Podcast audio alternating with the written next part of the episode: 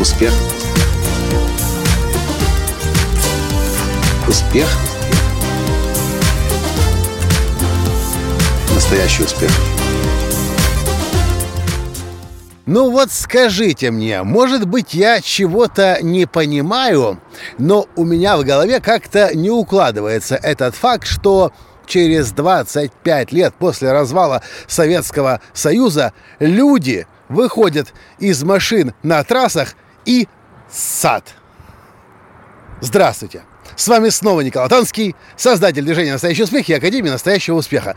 Я вот уже несколько последних лет наблюдаю за этим феноменом. Человек или группа людей едет на автомобиле, и, кстати, часто это даже совсем не дешевые автомобили, рядом в километре, в двух, в трех, в пяти, в десяти, в конце концов, стоит заправка или будет заправка на основных оживленных трассах, я имею в виду, не какие-нибудь проселочные дороги где-нибудь по полям, по лугам. Нет, на оживленных трассах Е40, Е95 и так далее люди стоят из сад. Но как это возможно? Может, я чего-то не понимаю? Объясните мне, пожалуйста. Во всем цивилизованном мире и, кстати, да, может быть, вы этого тоже не понимаете. Или, может быть, кто-то из ваших знакомых, друзей, родственников не понимает. Так вы им объясните, пожалуйста. Во всем цивилизованном мире заправки предназначены не только для того, чтобы машину вашу заправлять. Они предназначены также для того, чтобы там можно было и отливать, если есть такая необходимость. И купить покушать что-нибудь.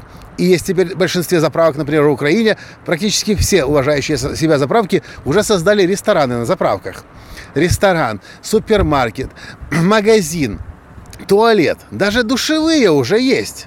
Может быть, люди до сих пор живут в Советском Союзе, вспоминая, что в те времена не было никаких туалетов, а если были, то они были где-то в кустах и, в принципе, по привычке, по инерции туда бегают.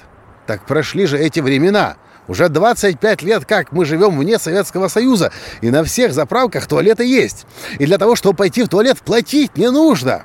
В отличие от Германии или Чехии или других странах, в Европе, где нужно платить за туалет, по-моему, в Италии иногда нужно платить. В Украине, например, я ни на одной заправке не знаю платного туалета. И вам не нужно заправляться для того, чтобы отливаться. Вы просто приезжаете, паркуете, идете в туалет и с спокойной душой и чистой совестью садитесь в машину и едете дальше. А почему? Да потому что, если вы сегодня здесь не заплатили за бензин, ну так вы заплатите на другой заправке этой же сети, потому что здесь у вас была возможность выйти и справить свои дела, свою нужду.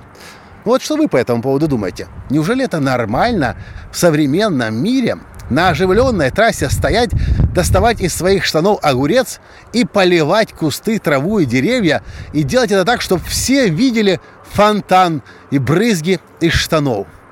Ну в каком мы первобытном строе живем? Я этого не понимаю. Ну вот что вы по этому думаете, люди думаете?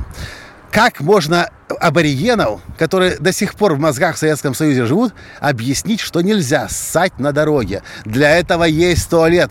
На оживленных трассах каждые 3, 5, может быть 10 километров, ну максимум 20 километров. Ну что такое 20 километров? Ну даже если вам сильно придавило, ну 20 километров, со скоростью даже 100 километров в час, ну вы за 10-15 минут вы туда доедете. Но если сильно захотели, ну добавили газку 140 километров в час, 160, и вы уже очень скоро в туалете, в чистом туалете убранном туалете, где есть туалетная бумага, где есть мыло, где есть вода, где есть все. И даже чаек потом еще можно взять или кофеек, сесть, потому что кофе с крышечкой, кстати, может, некоторые до сих пор не знают, и поехать дальше. В общем, я давно собирался записать этот подкаст, на самом деле последние пару лет, потому что этот феномен меня убивает. А еще, знаете, меня убивает, когда, это я вообще не понимаю, когда люди останавливаются на своих там «Жигулях», чаще всего это бывает, или «Москвичах», возле дороги, раскладывают скатерть на капоте или на багажнике, ну или, в, или на траве, достают бутерброды, термосы, Ё-моё, это мне вообще в голове не укладывается. Ну, что они выиграют в результате? Для того, чтобы эти бутерброды приготовить, нужно время потратить, нужно деньги потратить. Какая от этого вообще экономия, если есть на заправке свежая, горячая, только что приготовленная еда? Ну, может быть, она будет на пару гривен дороже, но она же свежая, она же только что из-под ножа, и не нужно вот эти вот скатерти раскладывать, и как бомжи вдоль трасс жрать. Ну, в общем, все, я все сказал. Мне кажется, прошли те времена, когда нужно доставать свои огурцы из штанов, поливать, раскладывать на багажниках, на капотах еду, бутерброды, помидоры, огурцы, чаек, сало, чесночок и так далее. Блин, да елки-палки, уже в конце концов 2016 год на сегодняшний день. Ох. Кстати, если вы не из Украины, напишите, как дела с отливанием обстоят в вашей стране. Может быть, это только Украина такая недоразвитая, и у всех торчат писуны вдоль дорог. В общем, расскажите мне, пожалуйста. Очень интересно знать, как у вас обстоят дела. Потому что, когда я езжу на машине в развитых странах, я как-то не замечаю этих писюнов. Ну все. На этом сегодня все. И до встречи в следующем подкасте завтра. Пока. Успех. Успех.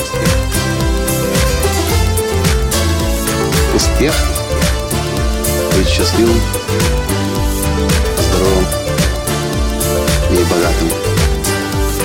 Настоящий успех.